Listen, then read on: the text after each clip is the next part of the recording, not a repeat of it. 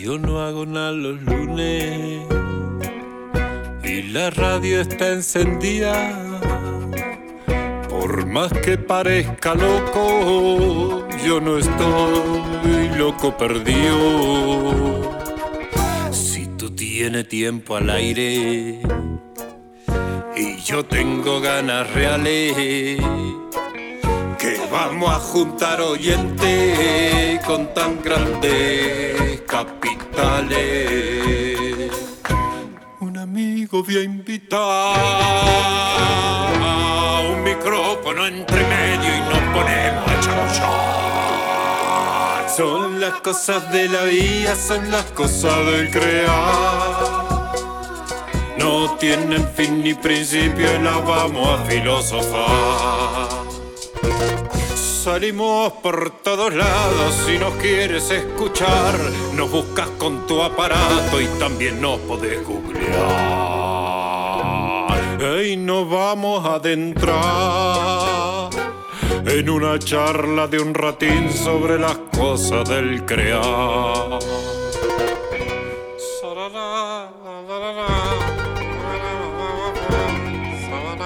A partir de este momento, Leo Cosentino y una lista interminable de personas que a conciencia le hacen a la creación.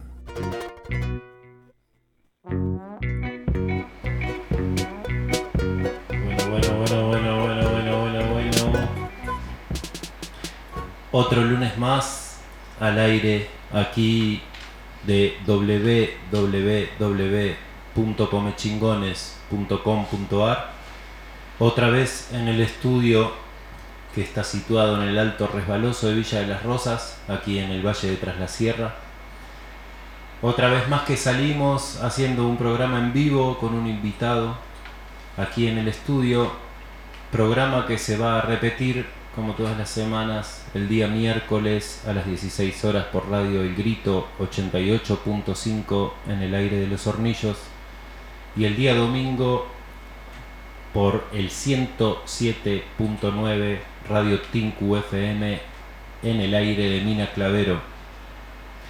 Y hoy día lunes 27 de septiembre, en, voy a decirlo, víspera de mi cumpleaños, tengo un invitado acá que bueno es una persona que conocí hace varios años, recién llegadito yo al valle de Tras la Sierra, ya hace un par de septenios. Me encontré con este hombre que después, bueno, por algunas cuestiones lo he nombrado y me han dicho invitarlo al programa y yo dije, va a ser una muy buena oportunidad. A mí me pasa que hay algunas frases que en la vida digo, ¿cómo me gustaría alguna vez tener que decir esto? Y por ejemplo, esta es una de ellas. Siempre quise decir, hello Frank. Hi, Leo. Acá estoy con Frank Smith, escritor, traductor y según se autodenominó él, también educador por accidente. Vecino de aquí del Valle de Tras la Sierra, con historia en el Valle y en otros lugares también. Y bueno, aquí te doy la bienvenida, Frank, a este espacio. ¿Cómo estás? Está muy bien, gracias. Gracias por la invitación. Eh, y vamos a ver, yo estoy esperando a ver qué pasa. Muy bien. Hay que preguntar. ¿no? Sí, sí, sí. La verdad es que la idea no era preguntar, sino simplemente que intercambiemos ideas un poquito, que conversemos acerca de, de esto, de la naturaleza de la creación. Y no, de la, que- no estoy hablando del Génesis, sino que estoy hablando de, de nosotros creadores, nosotras creadoras, los, eh, hombres y mujeres que nos dedicamos, eh, que somos, bueno, que somos creadores, que nos dedicamos, y, a- y muchos que nos dedicamos a crear muy conscientes de que estamos creando y de que esa creación tiene un fin, tiene, tiene una idea, hay una idea que la impulsa, que la motiva, que la lleva a hacer. Y entonces, bueno, como que la invitación tiene que ver con esto, con compartir un poquito, conversar un poquito acerca de qué entendemos. La, cre- la creación. Eh, yo creo que todo el mundo eh, nace con semillas por lo menos de creación como infante. Y bueno, durante la vida creciendo, la pregunta es si están en condiciones o pueden o quieren desarrollar estas semillas o dejar crecer estas semillas de, creación. El primer obstáculo es la escuela, en general, porque no, no, estoy hablando solamente de Argentina. En Argentina, en las escuelas crecen porque no pagan, no tienen plata y todo eso. Pero yo he vivido también en Estados Unidos, en Suiza y Alemania, y aunque no hay problemas de dinero, especialmente en Suiza y, y Alemania, la educación siempre está en algún tipo de crisis. Claro. Porque eh, yo creo que yo, en general nos dejen crecer, brotar esa semilla de creación con el arte. La arte es lo que falta en las escuelas. Y aquí en Argentina es terrible. ¿no? Y bueno, como vos uh, sabéis que cuando yo llegué a la Argentina, tras la sierra, hace más o menos 24 años, era para eh, crear la escuela El Trigal. Ah, ¿eso fue lo que te trajo al valle? Sí, un ah. grupo de padres querían hacer una escuela Waldorf. Ah, yo entendí que, que, vos ya estabas acá y que esos padres te buscaron. Ah, no me digas. No, yo, yo, eh, yo también había fundado el Seminario Pedagógico Waldorf en Buenos Aires sí. en el año 89. Recuerdo porque es el año que nació mi hijo. Sí, yo sabía que tenías que ver con la Estaba en Argentina. Ya tenía que ver con, ya que muchos años con todo eso, ¿no? Entonces, eh, una señora vino a mi oficina en Buenos Aires, en el terapéutico, no sé si conoces eso. Em, yo tenía una, una, oficina ya no del seminario pedagógico, sino como consultora de desarrollo de organizaciones. Bueno, vino una mujer de aquí, y habían escuchado de, las escuelas Waldorf y este, querían saber cómo pueden hacer una tienda la Sierra. yo sabía, yo sabía un poco de la Sierra, alguna vez había ido hace muchos años de vacaciones, qué lindo lugar, ¿no? Entonces ellos dicen, ¿qué tenemos que hacer? Dice, bueno, mandé dos personas aquí para hacer el seminario pedagógico de dos años. Claro. Ah, dicen, no, no podemos. Bueno, entonces no sé qué se puede hacer. Pero bueno, eh, manteniendo contacto con ella, entonces eh, arreglamos que yo vendría con mi familia y encontramos con el grupo de padres aquí. Y eso hicimos, eso fue hace 25 años más o menos. Y encontramos en la, em, la holandesa, la casa, un grupo de casas que hay la holandesa en las tapias. Sí. ¿Eh? Sí. Bueno, entonces había como 20 personas quizá, ¿no? Y yo hablé sobre el pedagogía Waldorf, qué se puede hacer, cómo se puede hacer, ¿no? Claro. Y bueno, cuando terminé preguntas, ¿sabes la primera pregunta? ¿Cuánto va a costar? Entonces, este fue durante, en, eh, en Argentina tenemos el tipo de cambio uno a uno, y estaban pagando en Buenos Aires más o menos 300 pesos dólares por mes. Yo pensaba aquí, no, todo es mucho más barato, así que puede ser mucho más barato, así que más, más o menos 100 pesos. Ninguna sonrisa, nada, No me di cuenta que un cierto problema va a haber. Sí, sí, sí. No, lo vi muy, muy difícil porque no había lugar tampoco. Claro. Em, entonces estamos en contacto siempre por teléfono y tarjetas eh, hasta que eh, el lugar apareció Omar, ¿conoces sí, Omar? Sí, sí, su, su casita ya donde está el, regalo ahora. Una, hermosura de gesto. Bueno, era mucho más simple la casa en aquel entonces, pero sí, y la tierra, más importante. Entonces, bueno, yo vine aquí con mi, mi familia, con mi señora e hijo, y una maestra que había terminado con el seminario pedagógico para ser la maestra de esa escuela. Wow.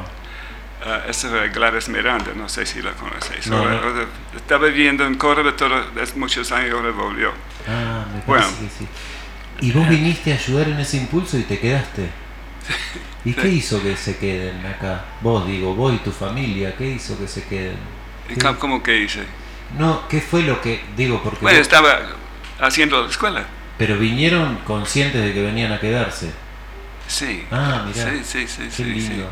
sí. Sí, Claro. va- vendimos el departamento en, Claro. en, um, en, eh, Buenos Aires Ujú. y con ese dinero Claro. compramos, viste la propiedad nuestra en las chacras, como Sí. es ahora. Sí. Con este mismo dinero compramos sí, eso. así es. Eso no pasa más, me parece. No sé. pasa más, ¿no? Pero, pero era muy notable en esa época. Y escúchame, vos, yo sé que, que vos te has dedicado a escribir libros. Algunos. es otra anécdota. Ajá. Pero eh, volviendo al Ah, perdón.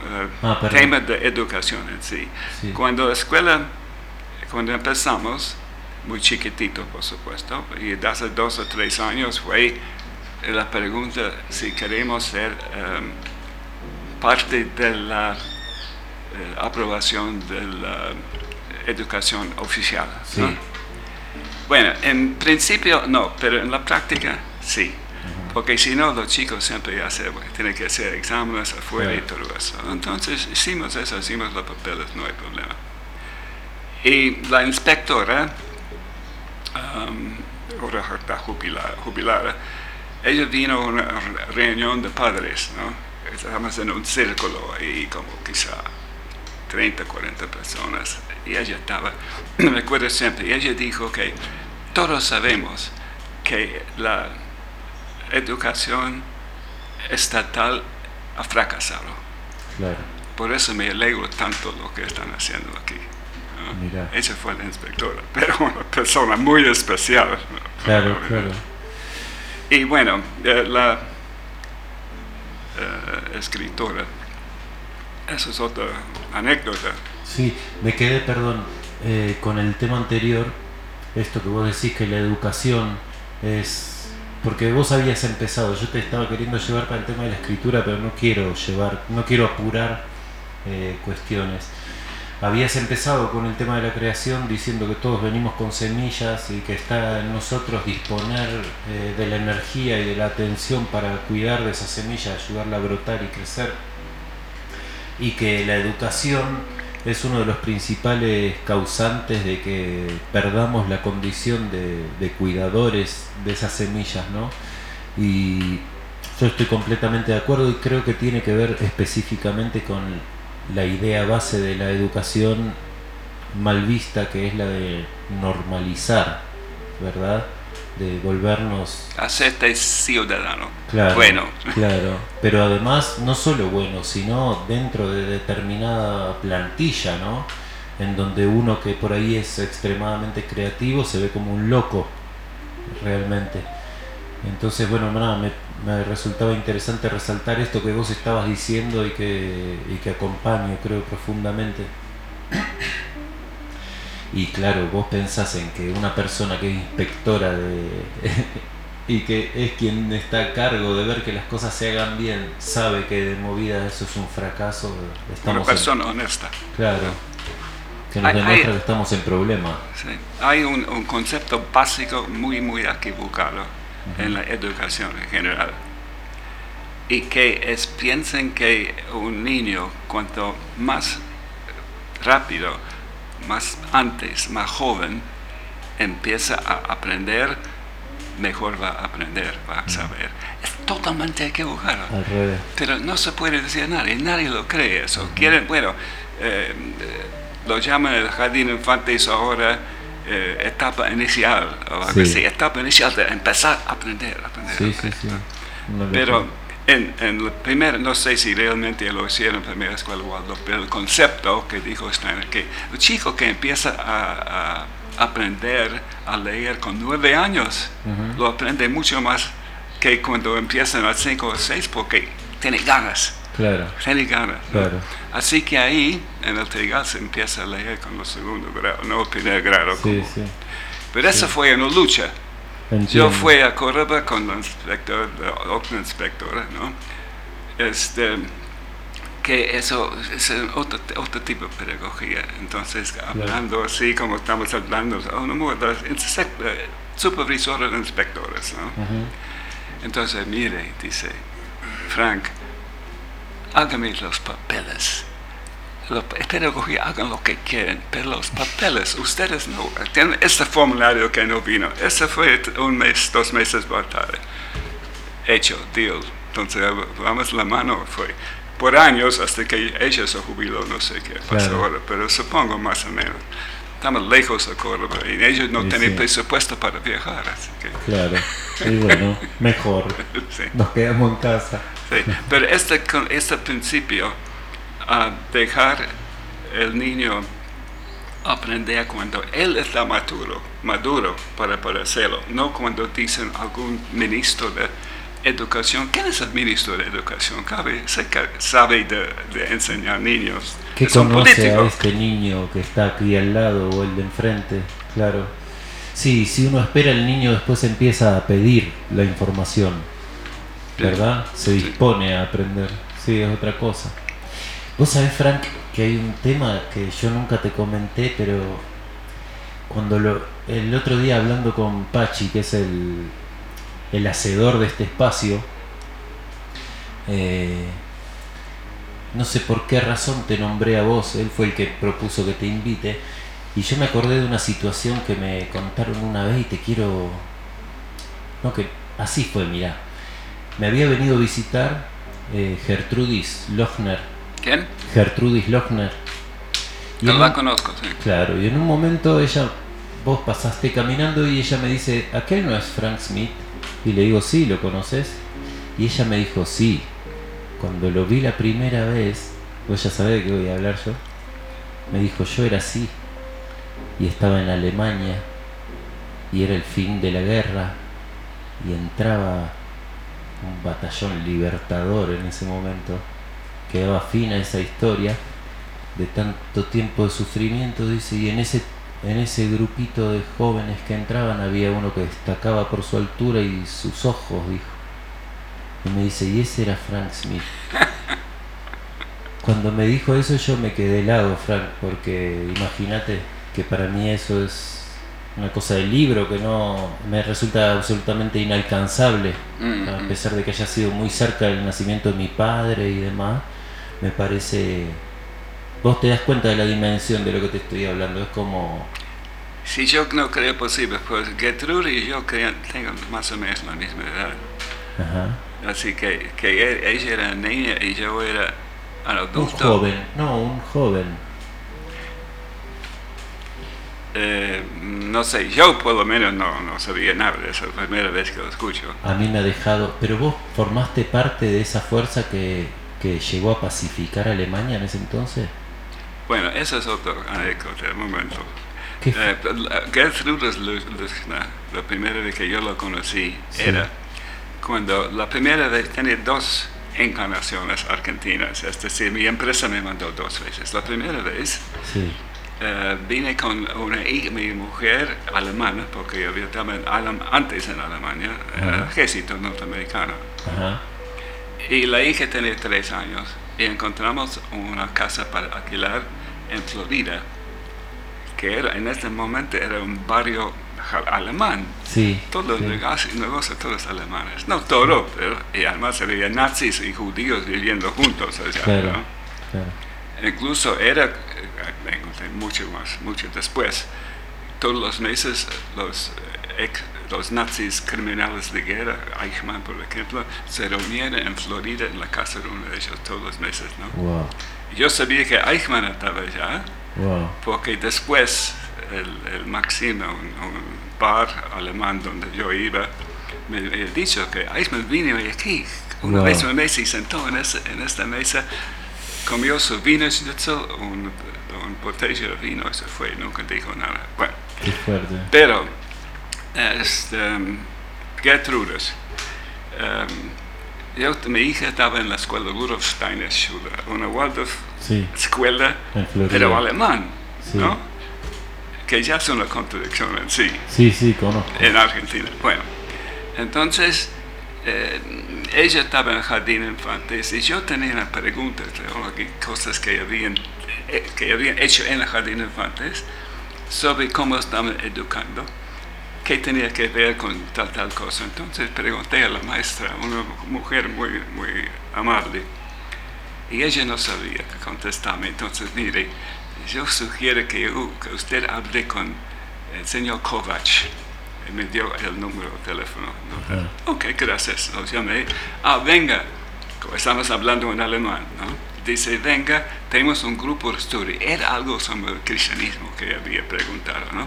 Tenemos justamente un grupo de estudios sobre este tema. Era el, em, em, Evangelio de, Lucas, creo, o Marco, uno de esos.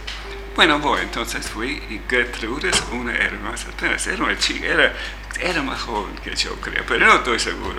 sí, era más joven. Estamos hablando de 10 años de diferencia tal puede ser, sí, sí, que puede ser esto que ella, bueno, mira lo que te vengo a contar, ella tenía ese recuerdo en ese momento, me dijo que se acordaba de estar de la mano de su madre en Alemania y, y verte entrando entre, entre ese batallón, entiendo y yo digo, estamos hablando de esta persona y de esa guerra que yo...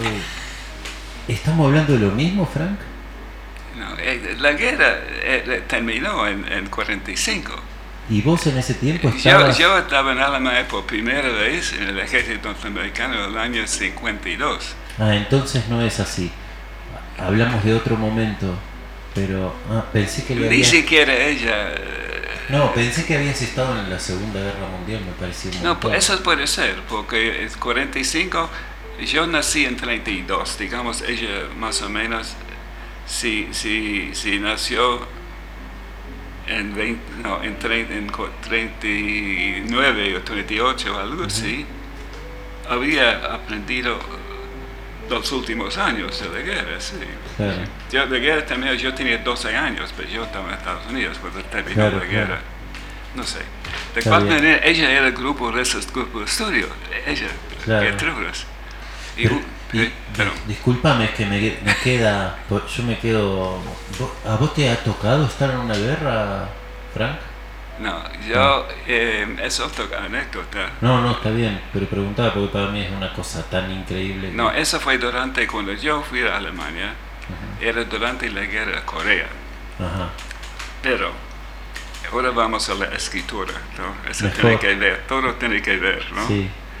Eh, estamos hablando de la karma mía en este caso. Claro, claro. Um, yo, yo vivía en una familia de como digo, clase obrero en Nueva York, en Brooklyn, um, con víctimas de la escuela pública también.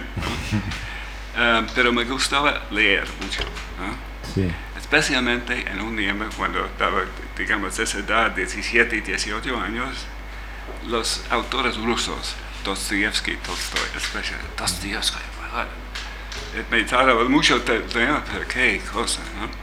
Y tiene esa idea quizás yo podría eh, escribir algo como este. Bueno, entonces la guerra. Eh, yo fui a la universidad para medio, nadie ni siquiera un año, un año y me fui, hice varios trabajos y uno de los últimos trabajos era bastante eh, bueno em, en el sentido de que era una compañía de seguro. ¿no? Y yo tenía un puesto para mi edad, que era 19 años, que era importante, entre comillas. Entonces, pero quedamos allá, era como la película se ve una oficina grande con filas y filas de escritorios, con, con hombres, todos hombres, las mujeres estaban. así. Sí, entonces algunos de medio edad, de 50 años, que es así, sí, sí me quedo aquí, vamos a estar con ella, ¿no? Entonces yo sabía que estaba en la lista de inscripción para el ejército, ¿no?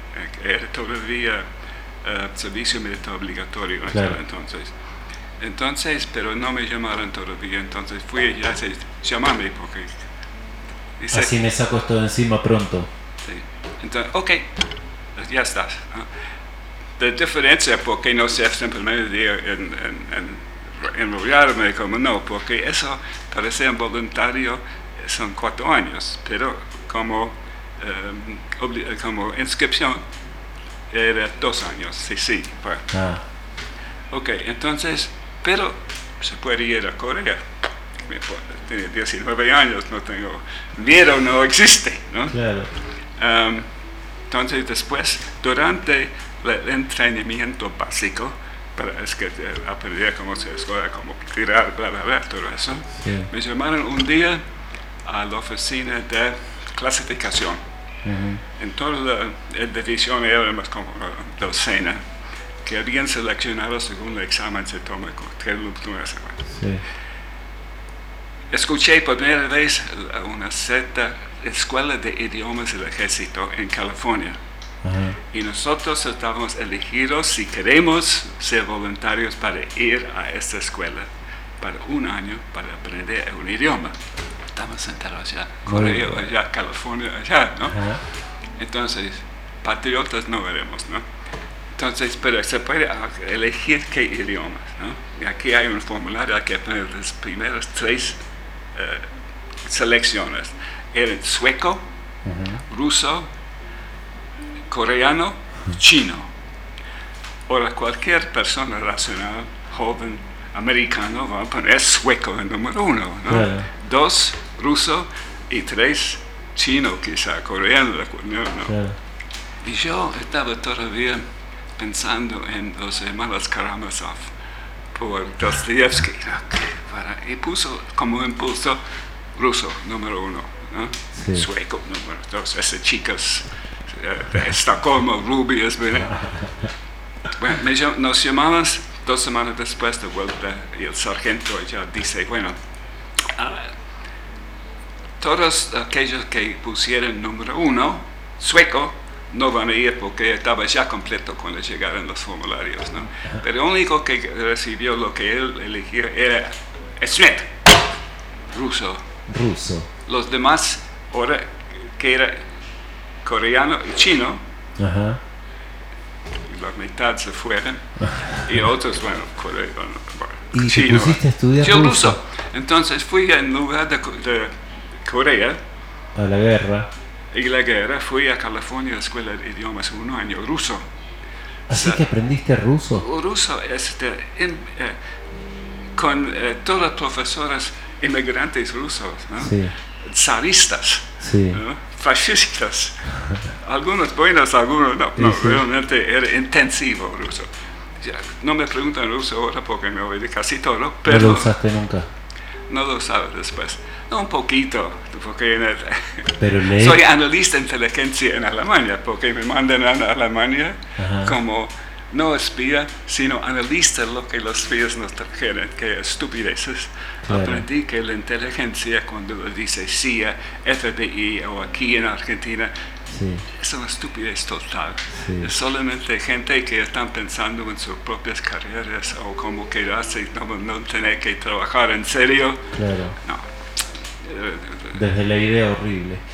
Entonces, pero eso, eso, ruso entonces, en Alemania estaba ahí cuatro años en el ejército, sargento, analista de inteligencia. Me casé con una alemana y volví a Estados Unidos con ella y luego trabajaba. Ella en Alemania trabajaba por una línea aérea. Yo me di cuenta que es interesante, se puede viajar gratis y todo eso. ¿no? Entonces, en Nueva York yo también pensaba después de un tiempo de eso y también consigo, conseguí trabajo con American Airlines ah, en el puerto. Ah. En algún momento sería demasiado complicado en, eso. Decidí desde hace tres años buscar alguna otra cosa, pero en el mismo ambiente. Y encontré un trabajo en IATA, que es la Asociación de Transporte Aéreo Internacional. Es una asociación de todas las líneas aéreas internacionales cuando yo puse mi formulario este, en el ejército, uh, analista de inteligencia, wow, ellos querían investigador, investigador. Claro, claro, vos dijiste listo, soy el Sherlock Holmes. eso sí, en Nueva York, medio año y luego el jefe me dice, quiero mandarte a Buenos Aires. Hablé con, con su señora y avísame mañana Si no, está abierto todavía Calcuta.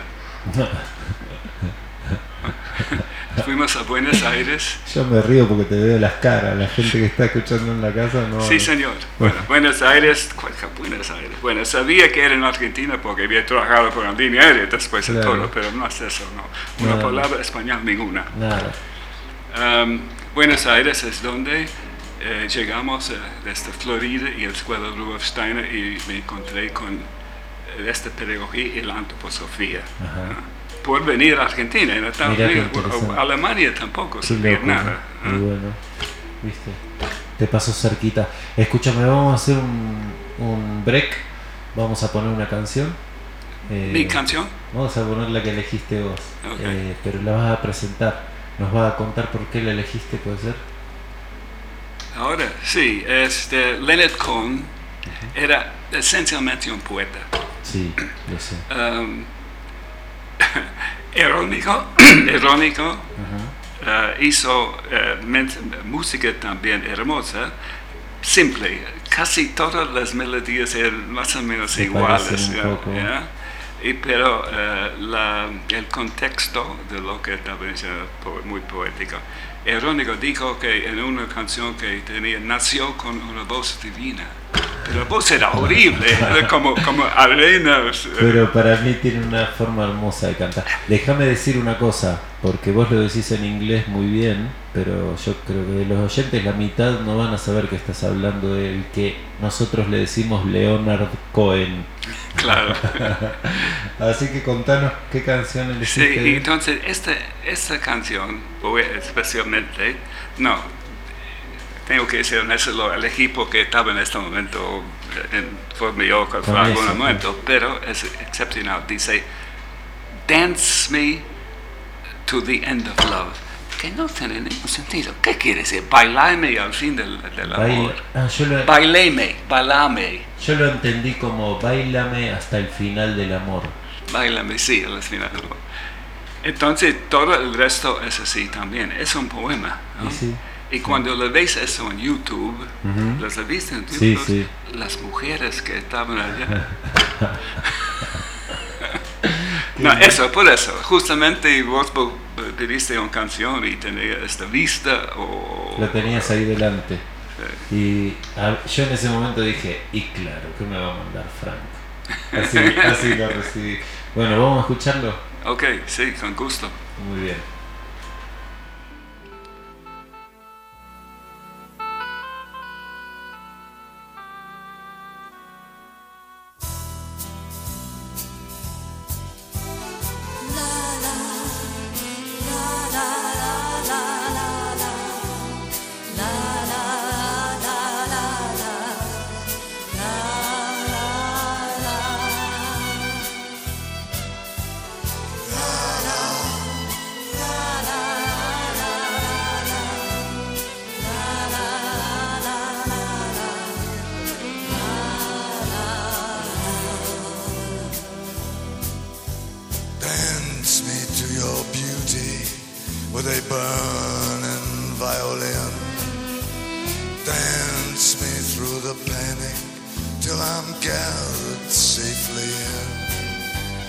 Lift me like an olive branch and be my homeward dove.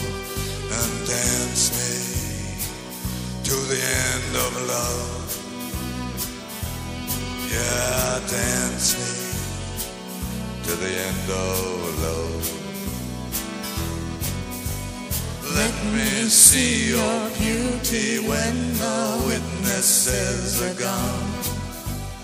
Let me feel you moving like they do in Babylon. Show me slowly what I only know the limits of, and dance me to the end of love. Yeah, dance me to the end of love.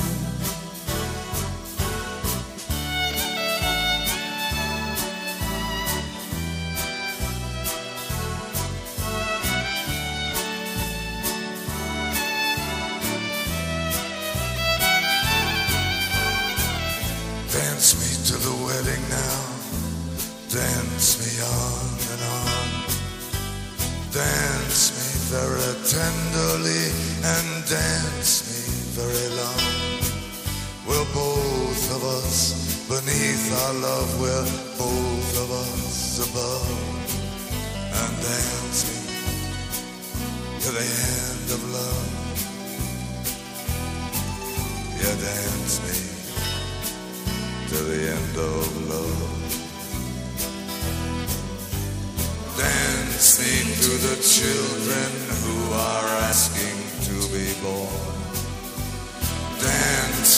through the curtains that our kisses have outworn. Raise a tent of shelter now, though every thread is torn. And dance me to the end of love.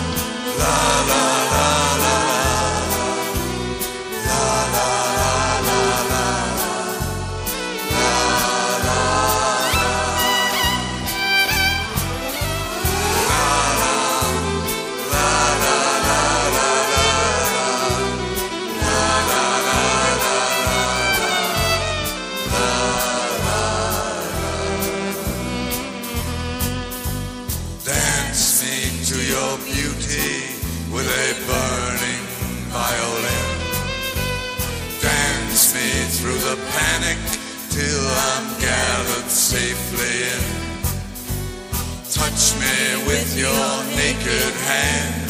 Touch me with your glove. Dance me to the end of love. Yeah, dance me to the end of love. Oh, dance me to the end of love.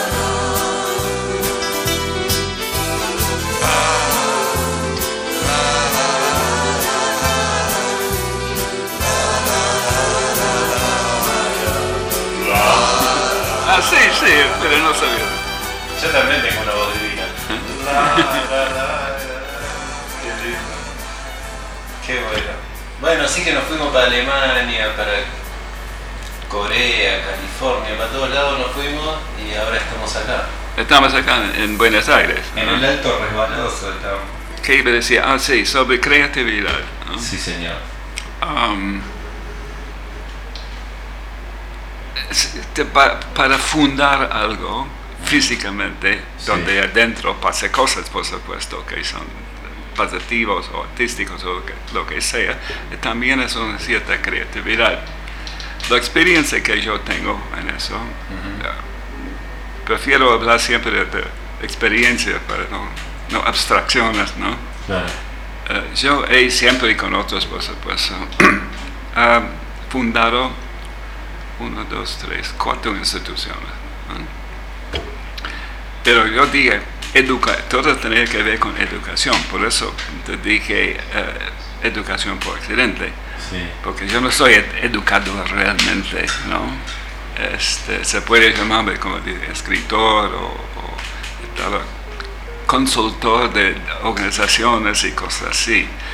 y un inspector este, em, en aviación comercial, cosas así. Pero la educación... Y analista de inteligencia.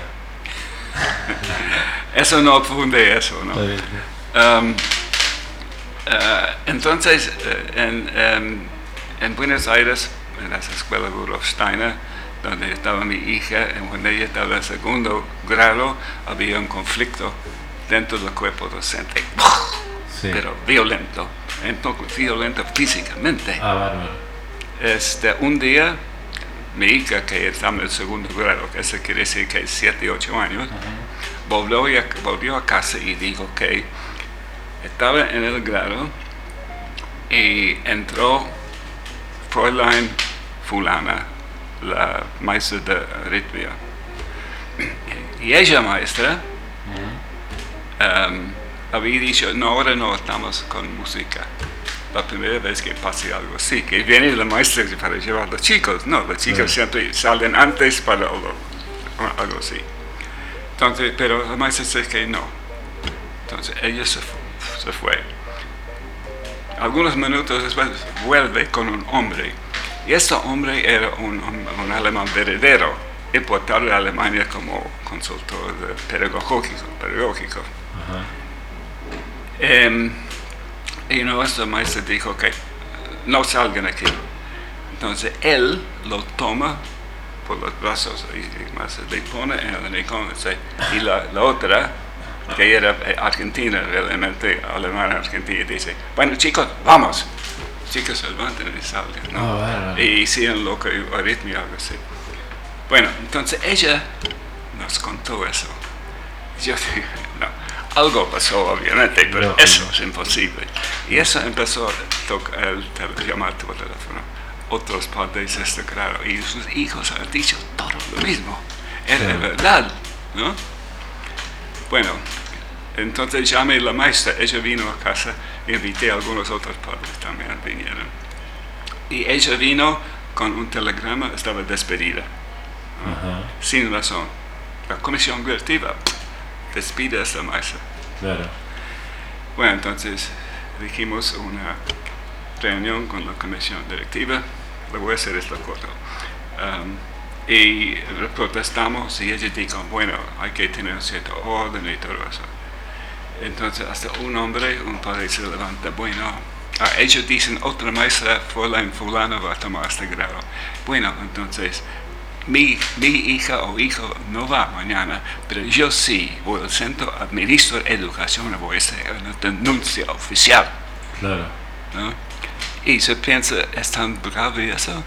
Sí, porque las maestras, la mitad de las maestras no tienen títulos, viniendo a Alemania, qué sé yo, ¿no? No eran malas maestras, pero el título no. Entonces, silencio. Cuatro intermedios salieron, volvieron y bueno, la maestra nuestra se queda hasta el fin del año.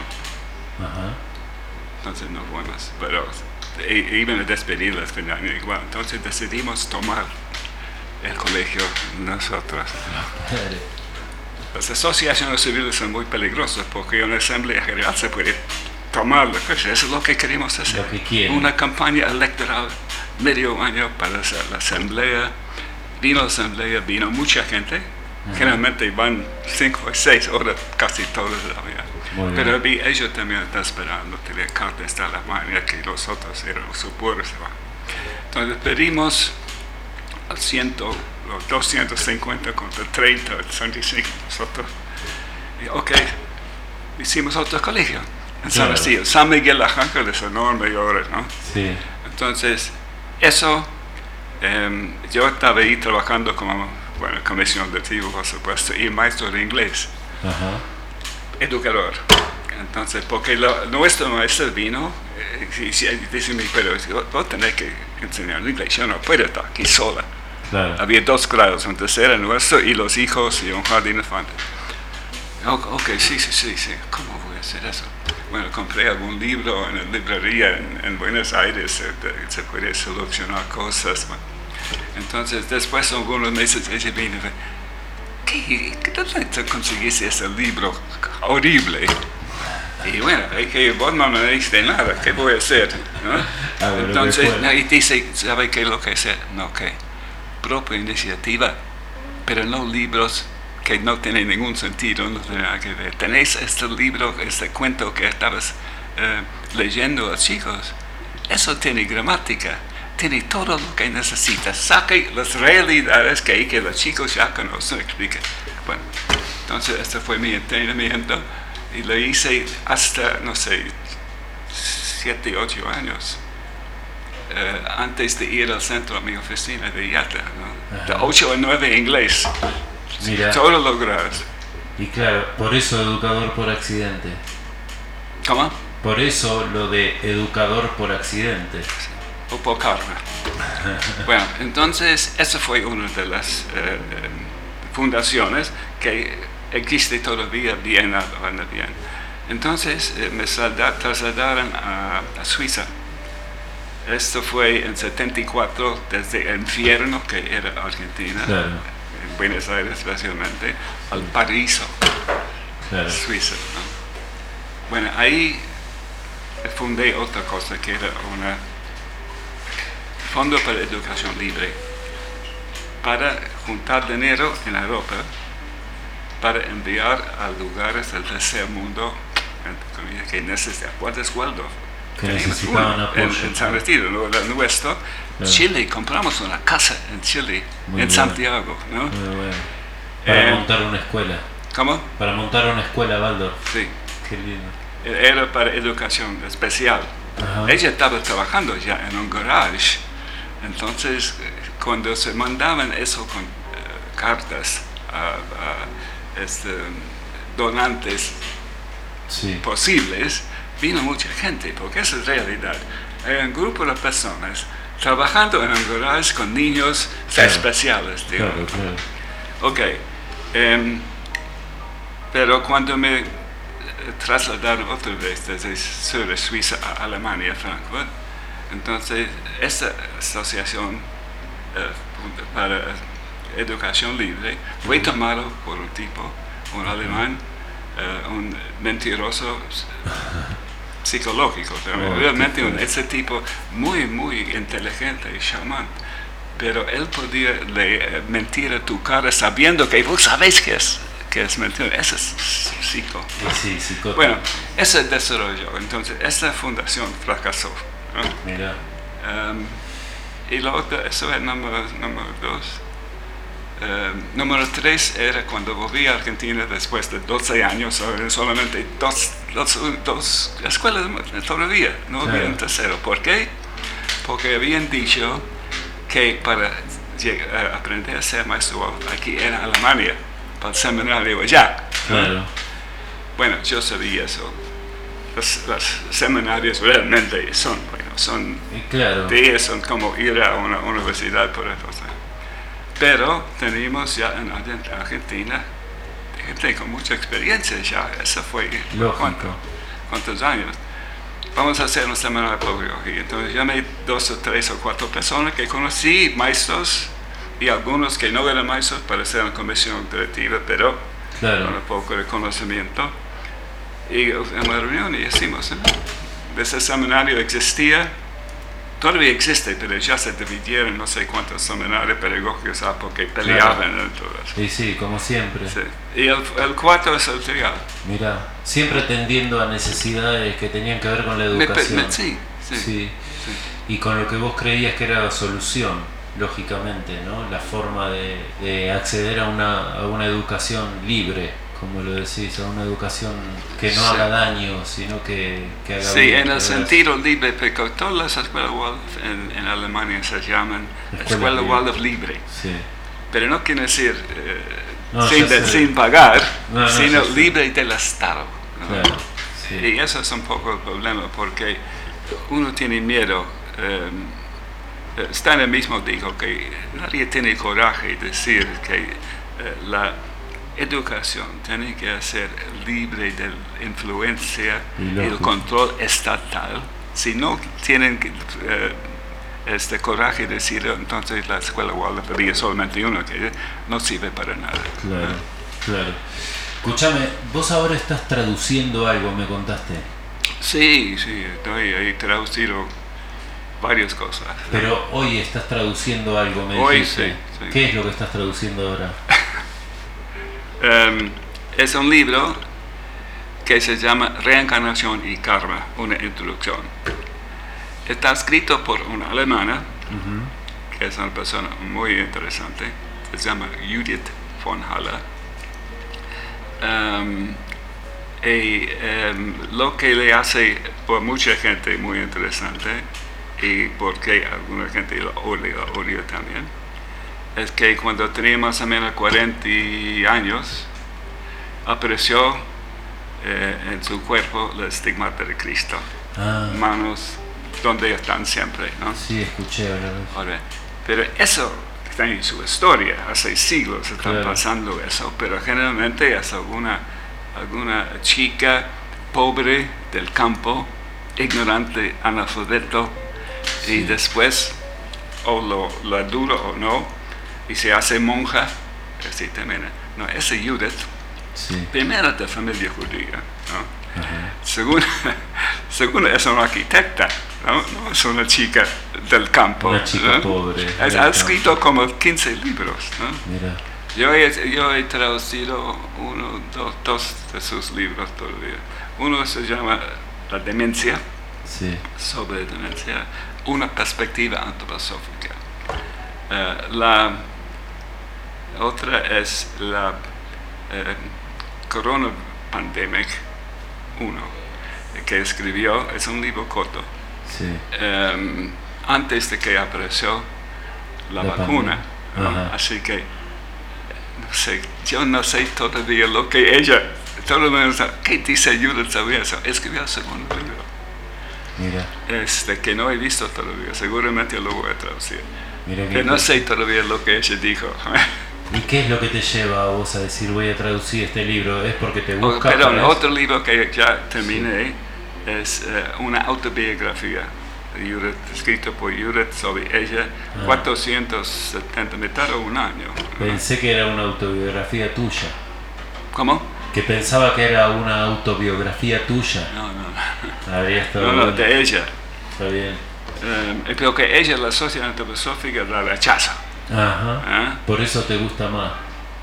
Por eso, porque un tipo eh, había escrito mucho sobre eso del estigmata y todo eso, es el catolicismo antigua, Sí. ciencia, la antroposofía es una ciencia espiritual, no tiene nada que ver con esas cosas. No digo que es mentirosa, Claro. pero eso lo implica, implicó, ¿no? Entonces él estaba muy este, influenciando. No sé, en, en, eh, en Alemania, eh, la sociedad antroposófica alemana es el más grande del mundo, ¿no? Está dividido Sí. debido a ella, ¿no? Entonces la sociedad antroposófica general en Suiza se queda en el medio, no sabían qué hacer, como, como ah, hormigas sin abrir la boca. ¿no? Los grupos humanos, ¿no? Sí, sí, sí. Bueno, yo no sé tampoco. Ella dice también que ella puede viajar en tiempo, volver al tiempo de Cristo y, y vivir, revivir los, la vida de, de Jesús. ¿ah? Y ha escrito libros sobre eso, lo que dijo Jesús, lo que dijo lo otro, todo así, ¿no? Yo quiero acceder a eso. ¿Está solo en inglés? Eso ¿En ya ah, yo no sé si es cierto, pero ella no es ninguna estúpida de ninguna manera y tampoco es mentirosa. Yo la vi una vez hablar, Em, pero es difícil creer eso y no come y no come, según ella, pero quién Ah. sabe. ¿no? Ah, mira. Qué interesante. es casada con otro, con otro ah, este, arquitecto, él Sí. es Van, Van.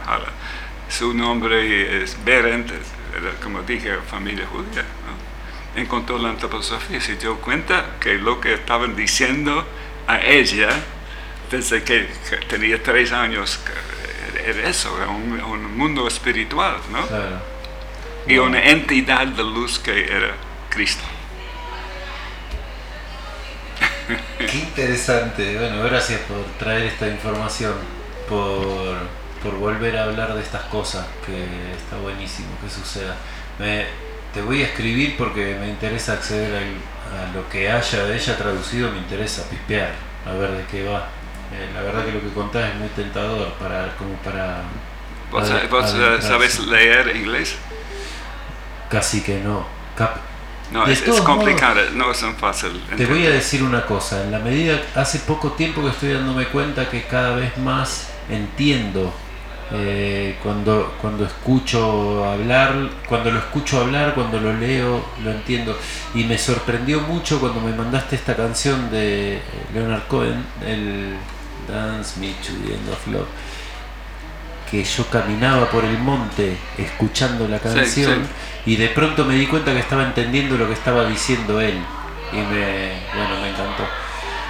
Va a ser hora de que vayamos cerrando porque empezó la actividad al lado y está entrando el ruido por el micrófono y porque es hora también. Podríamos seguir esta charla mucho tiempo, pero vamos a tener que ir cerrando. Te quiero agradecer mucho tu presencia acá hoy. Para mí un placer compartir este ratito. No sé si querés vos compartir algún mensaje más, alguna reflexión, alguna cosa, si estás bien. No, no, estoy acostumbrado a recibir esta pregunta y nunca sé qué hacer para terminar, así que no. No, no hay que hacer nada, simplemente decir si estás cómodo así o si te quedó algo en el tintero que te va a molestar después, nada más. No, estoy bien, está perfecto. Hay, mucho, hay muchas cosas en uh, mi vida ha sido larga ahora, así que hay mucho que hacer.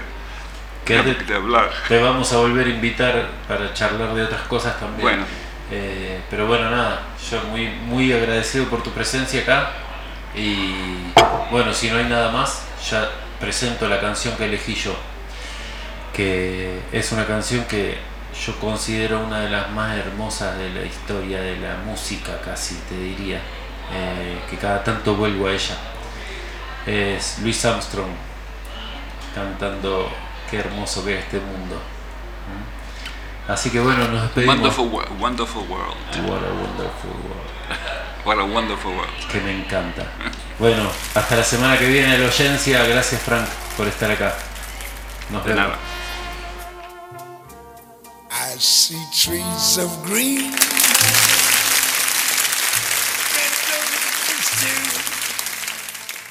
I see them blue for me and you. And I think to myself,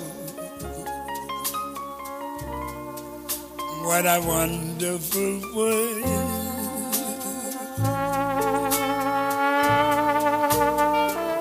I see skies of blue, clouds of white, bright blessed days, dark sacred nights and I think to myself, what a wonderful world.